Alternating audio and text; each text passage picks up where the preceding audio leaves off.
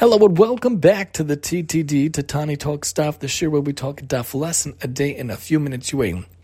Gemara Nedarim 28. I want to focus on the phrase where the Gemara talks about Dina de Malchusa Dina, that the law of the land is the law. We see this phrase sometimes throughout the Talmud, sometimes throughout Shas, sometimes throughout the Gemara, where you got to go by the law of the land. And how difficult is it for us to go by the law of the land, the law of society, the law of culture at large, especially for those of us living in America? Even if you live in Israel and different countries, there are rules, there are laws that you have to follow and things that you have to do to be a law abiding citizen. Yes, it's difficult to give taxes. Yes, it's difficult to have to give up 33% of my paycheck, of my salary to the government.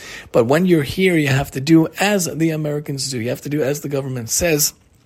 Otherwise, as Pirkei points out, a man would swallow his friend alive. Be thankful for the government, be thankful for laws and rules and law and order, and for police out there. Do not defund the police not to get political, but there is very important reasons for police and firefighters and detectives and all those people and healthcare workers and teachers and therapists, all those people who have been us for years, especially during the pandemic and beyond, be thankful for those people. Understand that it's important to have laws. It's important to have law and order and justice in society and abide by those laws. Because if not for that, there would be mayhem in the town and mayhem in the streets. Dina de Malchusa Dina might not be easy to give up 30% of your salary. Now, it might not be easy to pay sales tax or food tax or this or that. Might not be easy to pay property tax or income tax or, or taxes in general, but it's important.